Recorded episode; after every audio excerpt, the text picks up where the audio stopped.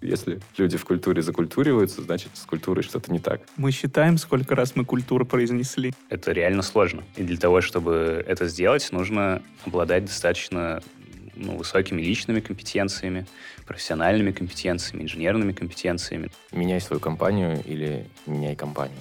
Поменять культуру, а не умереть. Мне кажется, смерть — это тоже ответ на этот вопрос. Все, закрываемся. Пам-пам-пам-пам. Всем привет! В прошлых выпусках мы обсуждали темы качества в разработке и developer experience. И эти темы неразрывно связаны с инженерной культурой, поэтому в этом выпуске мы решили с моими коллегами Эмилием Каснединовым, руководителем продуктов, и Рамилем Аминовым, техническим директором, немного подискутировать, может быть, где-то пофилософствовать на тему инженерной культуры, что мы под ней подразумеваем и как она формируется. Всем привет! Да, всем привет. Здесь скорее Игорь с Рамилем могут поговорить на тему инженерной культуры, потому что, может, с культурой я как-то и знаком, но с инженерной все же слабо. Поэтому думаю, что я скорее буду где-то направлять. Вначале хотелось бы разобраться с тем, что же такое инженерная культура, что мы под ней понимаем. Игорь, Расскажешь? Я готовился к этому уроку. На мой взгляд, культура — это, ну, в том контексте, в котором мы говорим, да, о ней сейчас, это совокупность каких-то моделей поведения, принципов, определяющих эти модели поведения, людей в рамках выполнения инженерных задач, да, то есть в разработке каких-либо систем. Вот. Ну, это такое общее как бы, определение, конечно, и когда ну, чаще всего мы говорим про культуру, подразумевая некую там, высокую или низкую инженерную культуру, и подразумеваем какой-то конкретный набор вот этих моделей поведения, практик или принципов, да. Ты в своем репертуаре, я бы просто сказал, это способ делать разные инженерные штуки и способ делать вещи в целом. Ну, наверное, это действительно, просто мне кажется, способ — это больше какой-то термин, тяготеющий к инструменту и методу, выполнения задачи. А культура, на мой взгляд, является немножко более высокоуровневой абстракцией. Да? То есть это то, что определяет выбор, в том числе этих инструментов и методов, способы их применения, модификацию какую-то да, в процессе их применения. Рамиля, а ты что скажешь?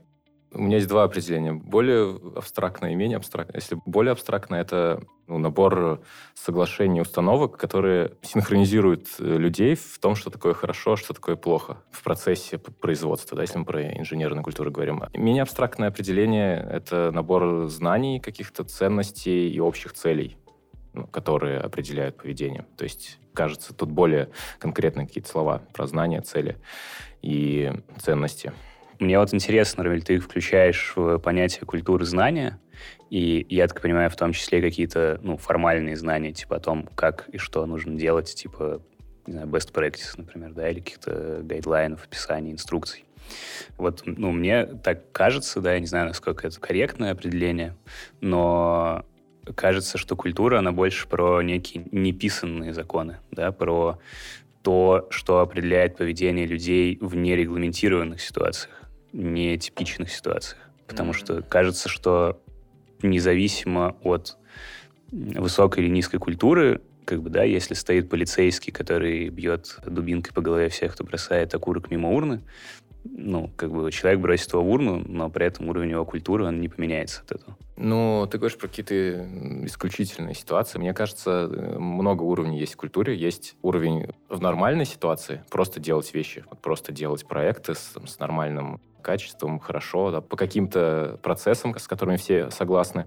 И это тоже культура. Все-таки большую часть времени мы делаем какие-то обычные вещи. Исключительные ситуации как раз в меньшей степени культурой затрагиваются. Да, вот мы говорили в одном из прошлых выпусков про качество, как раз про то, что ответственность за качество продукта, лежащая на команде целиком, а не на э, конкретном инженере по качеству, это показатель культуры. Это вполне регламентированная вещь, которая как-то зафиксирована. Мы говорим, что каждый ответственен за качество, и неважно, ты маркетолог на этом проекте или ты тестировщик, да, ты увидел дефект, ты принимаешь меры какие-то по тому, чтобы его исправить. Ты разработчик, пишешь код, думаешь о том, чтобы этот код работал, а не о том, что после тебя найдут дефекты. Вот, и это же вполне зарегламентированная вещь, и мы ее относим к культуре. Я вот статью интересную читал. Там рассматривалась культура автором.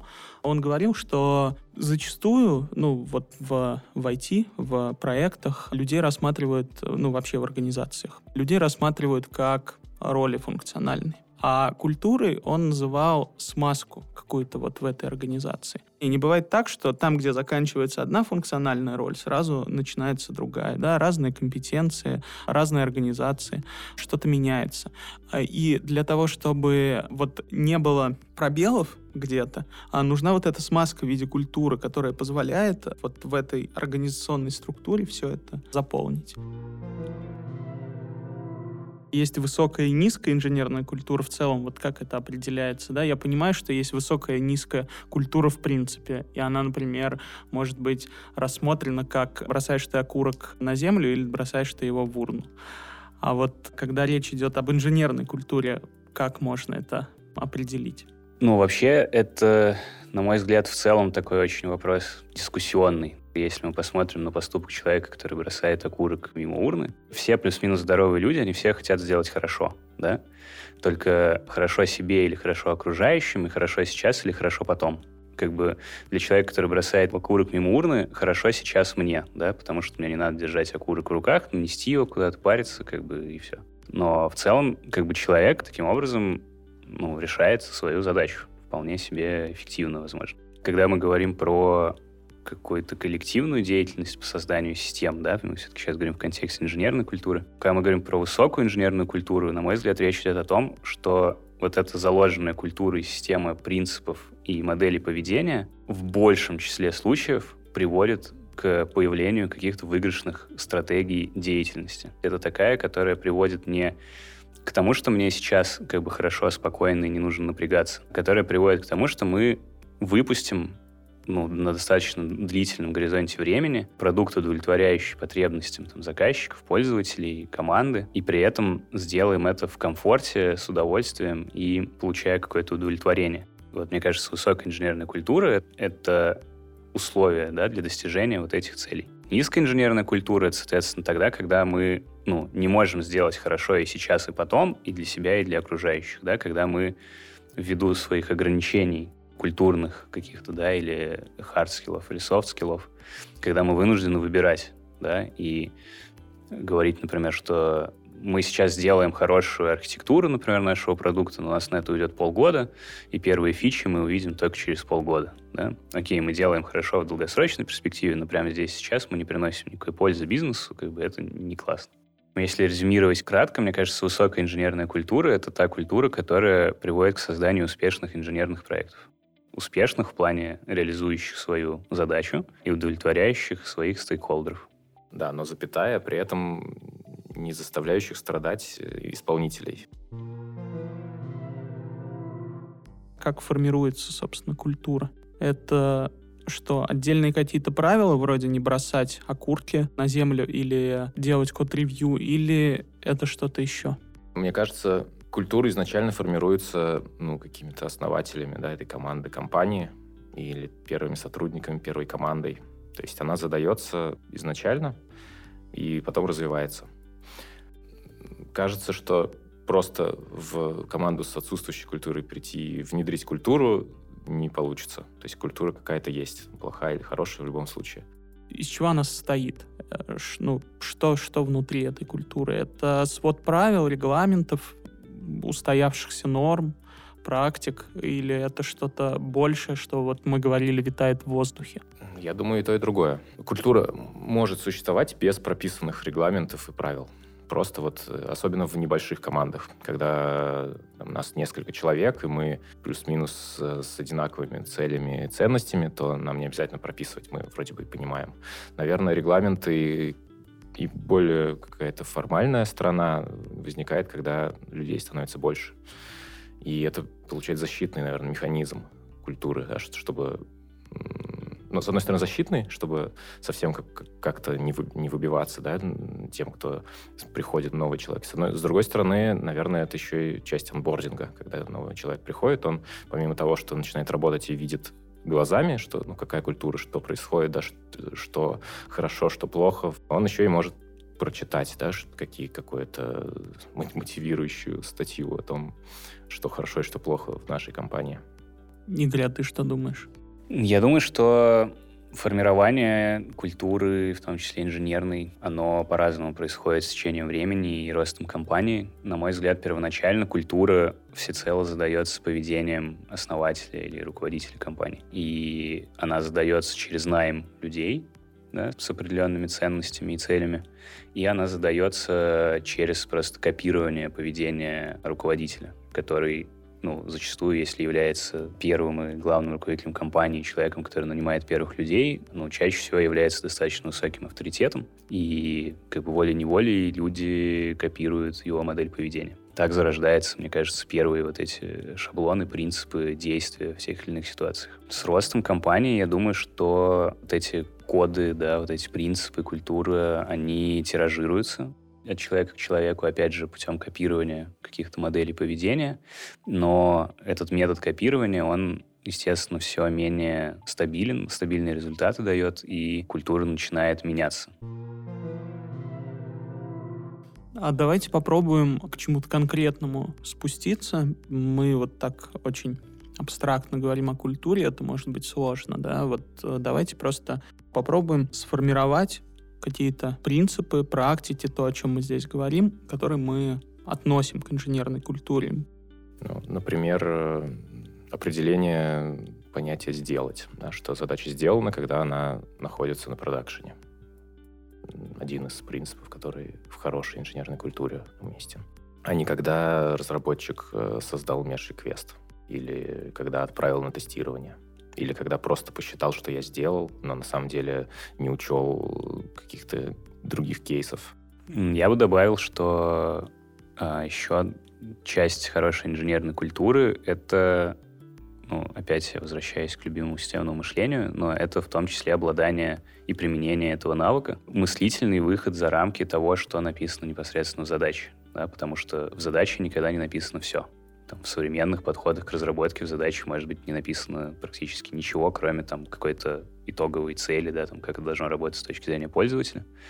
И для того, чтобы корректно реализовать этот механизм, нужно каждому члену команды, мне кажется, с хорошей инженерной культурой, нужно а, быть очень таким T-shaped, что называется, person, да, то есть выходить за рамки своей прямой компетенции в рамках функциональной роли, быть немножко пользователем этого продукта, немножко тестировщиком, немножко проект менеджером немножко заказчиком, да, который там, знаю, считает деньги, что-то планирует и думает о том вообще, зачем я все это делаю.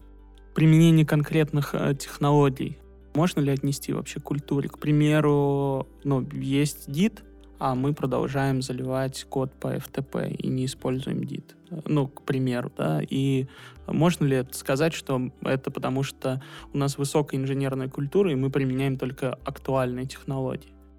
Это относится к культуре, но мне кажется, тут вопрос не про технологии, а про подход ну, это может быть не гид, это может быть какая-то, даже в каких-то случаях какая-то своя система. А тут вопрос же в подходе, что мы версионируем, что мы храним историю, и что мы, ну, таким образом защищаем себя от каких-то ошибок. Я думаю, что э, применение конкретных технологий не относится к инженерной культуре все-таки. К инженерной культуре относится применение уместных технологий в конкретной ситуации. Вот там навык выбрать технологии, ее применить там, где это уместно, это инженерная культура. Вот. А там то, что ты умеешь э, гид или ты умеешь докер, это скорее просто инструменты, которые более высокие цели позволяют достигать. Я добавлю, что, в принципе, навыки командной работы тоже важны для хорошей инженерной культуры. Причем командная работа часто а, воспринимается как просто хорошая коммуникация, да, что мы такие все хорошие друг друга понимаем, но на самом деле важнее в командной работе общая цель и то, что мы всей командой делаем какую-то одну вещь. То, что мы не просто там, набор хороших людей, который, каждый из которых делает что-то свое, а, а что мы все вместе, помогая друг другу, и думая не только о своей зоне ответственности, делаем что-то одно общее. Мне кажется, очень важный навык — это брать на себя командную ответственность. Ну, есть две таких типичных ситуации, да, когда мы говорим командная ответственность, это значит ничья ответственность. И когда мы говорим командная ответственность, это значит ответственность каждого конкретного члена этой команды. Ощущение ответственности обычно подталкивает к каким-то действиям, к какому-то развитию, выбору каких-то новых способов делать вещи лучше. Может являться важным таким стимулом, важным двигателем развития этой культуры, да, это понимание того, что в том числе и сама по себе культура это тоже моя ответственность. Да? Что то, какая у нас в команде культура, это то, на что я могу повлиять, показывая свой пример, э, транслируя какие-то принципы, ценности и подходы другим людям. И это тоже моя личная ответственность. А как в таком случае не закультуриться? Ну, то есть часто люди, когда что-то понимают, что-то очень хорошо знают и, может быть, работают действительно на передовой, ну, относят себя к людям высокой культуры, пока не важно, инженерный или любой другой. И у них такой снобизм появляется и какое-то высокомерное отношение, в общем-то, к всему остальному. И как этого избежать? Как продолжать развиваться? Как не закультуриться, ну, думая, что ты вот самый классный, ты самые передовые вообще практики не, не, не превратиться в интеллигенцию? Закультуриться — это не признак хорошей культуры. Если люди в культуре закультуриваются, значит, с культурой что-то не так. Мы считаем, сколько раз мы культуру произнесли, нет? Надо было взять кого-то с собой. На единицу времени надо еще. Если серьезно, то зависит от целей, ну, от твоих целей. Если ты понимаешь цели команды, то вряд ли твоей целью будет стать снобом и там, быть выше команды, выше культуры. И ты скорее а, будешь развивать команду и культуру в ней, а не свою личную, не знаю, какую-то важность и свои личные навыки. Ну, мне кажется, немножко разные такие вещи, как, как я себя понимаю, про закультуриваться и про стать снобом, да, то есть, ну, снобизм — это все-таки какой-то такой какая-то тоже система личного поведения, да, позиционирования себя среди окружающих, да, для, не знаю, удовлетворения своей потребности, в, там, повышать самооценку за счет других или что-то такое, да. Ну, причем часто в целом люди, которых, может быть, я бы назвал снобами в каких-то вопросах, они ну, действительно имеют более высокий уровень компетенции, чем большинство людей, которые их окружают. Но вот здесь, мне кажется, важный момент, да, который Рамиль отметил, что вопрос в том, что человек с этим делает. Да? То есть он может продолжать повышать свою самооценку за счет принижения окружающих, а может начать вытягивать окружающих до своего уровня. И при этом, ну, да, это так работает, что если ты помогаешь окружающим, то ты, возможно, медленнее развиваешься сам. Здесь, опять же, вопрос баланса в приоритетах между стратегическими целями да, и тактическими. Тактически, ну, прокачать какие-то свои навыки и пойти на следующее место работы на там X какую-то зарплату, ну, действительно, в нашем рынке для этого часто не обязательно, да, вытягивать свою команду, помогать развиваться окружающим. Вот, это можно сделать быстрее. Но почувствовать себя как бы профессионалом более высокого класса, да, а не просто знающим там больше технологий или больше способов их применения. Почувствовать себя человеком, который полезен не только сам себе, но и окружающим, почувствовать себя человеком, который ценен не только за свои знания, но и за как бы, себя как личности, себя как человека, который двигает вперед как бы не только своим присутствием компанию, да, но и своим активным воздействием на то, что в этой компании происходит. То есть вот если все это как-то входит в цели человека, а, ну и в том числе как следствие зарабатывать больше за счет этого, да, просто не только здесь сейчас, но и достаточно на длительном промежутке времени, тогда ну, очевидно, что более выигрышной стратегией поведения является не снобизм, а как бы вкладывание в развитие своего окружения. Это типа меняй свою компанию или меняй компанию. Ну, можно как бы ни то, ни другое не менять, если все устраивает. Как бы, наверное, такой вариант тоже есть. Но чаще всего как бы в таком динамично меняющемся мире нас все-таки что-то не устраивает. И да, тут как бы выбор инженерные подходы и тренды тоже меняются. Означает ли это, что меняется культура? Или культура, она ну, какая-то более высокоуровневая и меняется не так часто, как меняются тренды и подходы? Мне кажется, здесь вот такой интересный для меня есть момент. Мне кажется, очень сильно понятие культуры, культурности, высокой, низкой культуры, да, и какое-то сравнение очень сильно привязано к понятию сложности. Мне кажется, что высокая сложность является условием для появления высокой культуры. высокая сложность в том числе приоритизации целей, да, как мы говорили, там, для себя и для окружающих, там, стратегических, тактических. Это сложная задача, да, сделать так, чтобы было во всех этих четырех э, квадрантах хорошо. Это реально сложно. И для того, чтобы это сделать, нужно обладать достаточно ну, высокими личными компетенциями, профессиональными компетенциями, инженерными компетенциями. Нужно обладать ну, достаточно высокой внутренней сложностью. Нужно быть способным думать о сложных вещах, долго сосредотачиваться, принимать какие-то сложные решения, мыслить какими-то непростыми иногда способами. И я думаю, что динамика изменений — это один из параметров, который очень сильно влияет на сложность. Когда все сложнее становится понимать, что такое стратегия, да, на каком она горизонте, что будет через год, что будет через два, что будет через три. Когда даже в тактике, да, там динамика изменений технологий, людей, их развития, изменения задач, которые ставятся прямо сейчас, провоцирует нас какие-то более требовательные к высокой культуре методы применять, такие как, например, э, гибкие подходы к разработке. Вот. Мне кажется, что, конечно же, культура меняется с ростом сложности, а рост сложности подогревается динамикой изменений. А можно ли сказать, что если культура прорастает от конкретного человека, то культура развивается самим этим человеком с его внутренней сложностью? Я думаю, да, отчасти. И мне кажется, вызов, наверное, в том числе для меня, как для руководителя компании, заключается в том, чтобы перестать быть ограничителем роста этой сложности в компании роста культуры. Потому что, к сожалению, часто так бывает. Это, конечно, утрированный очень тезис, но, может быть, в данном случае уместно сказать, да, что караван идет со скоростью самого медленного верблюда. Вот. И мне кажется, что как раз тоже одна из черт высокой культуры заключается в том, чтобы вот, ну, разорвать вот эту связь, да, каравана и самого медленного верблюда, чтобы этого не происходило. Для этого, ну, во-первых, как бы медленных верблюдов, желательно, чтобы их не было, да, или чтобы они ускорялись со временем, как минимум.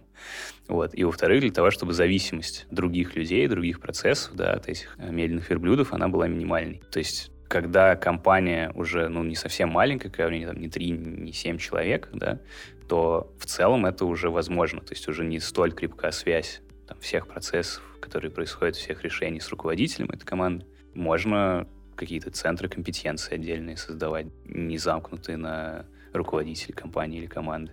Можно даже группы таких людей создавать, да, можно делегировать управленческие решения, можно делегировать развитие культуры в том числе. Но, наверное, всегда, конечно же, авторитет определенного человека будет значимым таким полюсом, к которому эта культура тяготеет. Культура — это не какие-то конкретные технологии или даже не конкретные, наверное, практики часто. Это что-то, что помогает нам выбирать эти технологии, практики эффективно, исходя из того, какие цели и задачи стоят перед нами. Поэтому я не вижу противоречий между развитием инженерных подходов в целом в мире и культура меняя инструменты, она может не меняться сама. То есть мы можем даже не меняя культуры, просто использовать наиболее эффективные инструменты и делать там свою работу хорошо. Но это про противоречие. Что касается изменения культуры, она все равно должна меняться, кажется, потому что мир становится все более динамическим и все менее понятно, что, собственно, нужно от конкретной не знаю, команды, конкретных людей культура должна меняться, исходя из того, как меняются цели, ну вообще зачем мы работаем, зачем мы делаем то, что делаем. В целом, так как культура нам помогает делать то, что мы делаем эффективнее, быстрее, лучше и комфортнее для нас всех, как мы говорили в самом начале, значит, если условия внешне меняются, мы должны менять и культуру, чтобы от этого критерия хорошей культуры ну, не сдвинулись, да, не, не уходили. Да, вот это очень классный тезис, что э, культура исходит от цели еще, потому что до этого мы говорили, что культура формируется людьми, исходит от людей, да, а как-то про то, ну, почему она такая, а не другая, потому что, вероятно, у людей есть какие-то цели. И исходя из этих целей, также меняется культура. Как поменять все-таки культуру, а не умереть, используя старую культуру. Как адаптировать культуру к меняющимся условиям?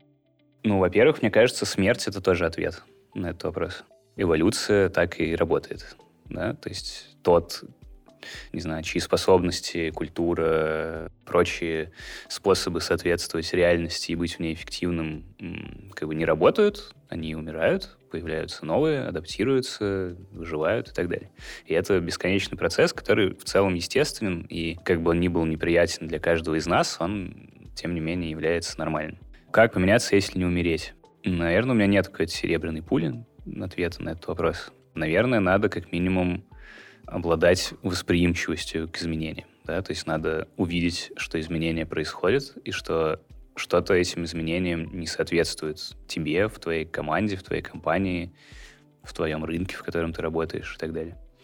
Ну, в нашей компании было очень, ну, и до сих пор, наверное, мы проходим, да, эту стадию трансформации, смены рынка, смены клиентского сегмента, смены подхода к производству продуктов. Когда мы, будучи компанией, работавшей в основном в сегменте маркетинговых решений, да, с рекламными агентствами и рекламодателями, мы перешли в разработку скорее каких-то решений, связанных с автоматизацией, B2C продуктов и так далее. Это требует изменения, в том числе определенного культурного кода, определенных способов подходов к тому, как делать вещи не только с точки зрения инженерии, но и с точки зрения построения команд, коммуникации, клиентского сервиса и много чего еще.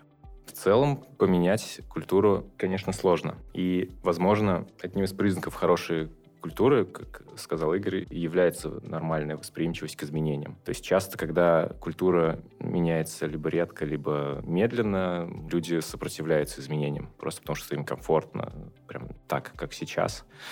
Как это изменить? ну, наверное, нужно дать преимущество того, к чему мы идем. Как-то там замотивировать э, вот этой целью общей, что станет лучше, что не так сейчас, да, или что будет, если ничего не поменять, или наоборот, что будет, когда мы что-то поменяем. Ну, как-то, наверное, через вовлечение всех вот в причину, почему мы меняем эту культуру, только так. Либо еще есть способ через найм, да, через э, изменение состава команды тоже, кажется один из вариантов. Мне кажется, несмотря на действительно возможную там, сопротивляемость каким-то изменениям в подходах и способах делать вещи, можно использовать авторитет руководителей компании или не знаю, просто людей, которые в этой компании обладают авторитетом, для того, чтобы эти изменения ну, проталкивать да, чтобы, ну, во-первых, показывать примеры, во-вторых, ну, возможно, даже в каких-то аспектах, ну, навязывать определенную модель поведения, да, когда нужно принимать какие-то решения, там, не знаю, выбирать технологии, искать баланс между, там, тактическим и стратегическим, да, то есть приводить какие-то примеры решений и настаивать в меру, конечно, своих, там, полномочий, да, и авторитета на том, чтобы они были приняты, и, ну, конечно же, разумно, адекватно коммуницируя, да, обосновывая, почему это решение хорошее давая таким образом сначала на каком-то более низком уровне, давая пример, ну, инструментария, да, давая пример поведения, давая пример того, как можно эту задачу решить. И таким образом, ну, закрепляя некоторое поведение, которое приводит к положительным результатам. Вот. Потом, когда это поведение закрепится, оно, мне кажется, может сформировать уже ну, ощущение, что, о, да, мы же так делали, было хорошо, как бы давайте так делать там, чаще, больше и так далее убедить в идее сначала Игоря, а потом с Игорем убедить остальных, это работает. Да, раз уж мы о нас стали говорить, да, а какая у нас э, инженерная культура в SmartHead? Как вы ее оцениваете? Я думаю, что она меняющаяся. Ну, то есть мы сейчас такую перестройку проходим, да, а, и внутреннюю, и смену рынка, и новые клиентские сегменты, и новые виды проектов. Поэтому я думаю, что наша инженерная культура выше, чем она была. Она меняется, она не устоявшаяся, не очень хорошо формализована на данный момент. Она, по сути, сейчас перестраивается. Я считаю, что в SmartHead ну, какая-то основа, база для инженерной культуры хорошая, ну, в каких-то конкретных практиках, да, подходах, какой-то ответственности именно в тактических вещах, в принципах, но в части культуры как более чего-то абстрактного и высокого мы идем, да, к чему-то хорошему, но мы пока не устаканили это. А если она развивающаяся, то на кого мы ориентируемся, когда развиваемся и думаем, куда? Ориентируемся мы на кого-то или ориентируемся исключительно на собственное чутье и чувство?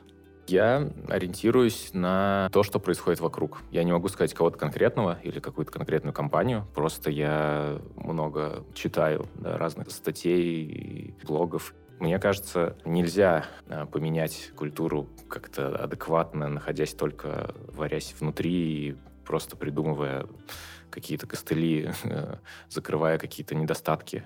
И несмотря, что происходит вокруг, все-таки best practice много вокруг, и нужно следить и вот какую-то насмотренность иметь вот эту высокоуровневую. Я бы дополнил, вот, мне кажется, связанные вещи про то, там, какая культура у нас, и про то, куда мы идем, да, и можно ли идти куда-то, основываясь на своем внутреннем ощущении. Я думаю, что в SmartHead е очень высокий уровень культуры человеческой, то есть умение людей быть в первую очередь людьми, экологичными, адекватными, вежливыми, эмпатичными, умеющими договариваться и работать в коллективе и так далее. Вот это как бы та самая очень хорошая база, да, на которой можно, в принципе, менять подходы к тому, как делать, э, как проектировать, как разрабатывать системы. И поэтому, на мой взгляд, у нас это получается, да, без э, умирания. И, как мне кажется, отчасти вот этот фундамент какой-то общечеловеческой культуры, не знаю, ощущение себя как человека, понимание своих внутренних целей, своей зоны комфорта, зоны развития, да, оно позволяет тоже ну, наверное, только из этого нельзя сформировать, да, понимание, к чему идти, но мне кажется, это помогает фильтровать все то, что происходит снаружи, потому что происходит очень по-разному, да, когда мы ориентируемся на какую-то внешнюю среду,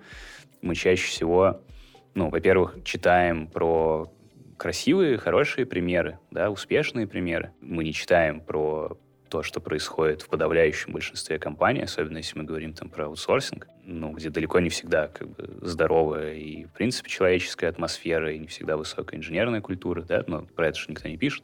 То есть, во-первых, мы ориентируемся на идеал, по сути, ну, не на идеал, наверное, но мы ориентируемся на некий top level, как бы, да, каких-то успешных э, историй. И это сложная задача, да, то есть встать на такой уровень. Нужно как бы адекватно это соизмерять своим, там, не знаю, уровнем компетенции, возможностями, целями, которые перед нами стоят.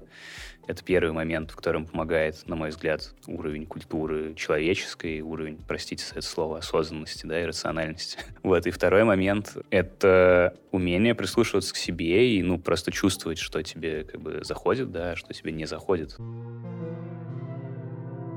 Возьму на себя смелость сказать заключительные слова. Наши слушатели, пожалуйста, лайкайте, делитесь, если подкаст вам понравился, и говорите нам, почему он вам понравился, а если не понравился, то тоже почему. Мы будем стараться его улучшить.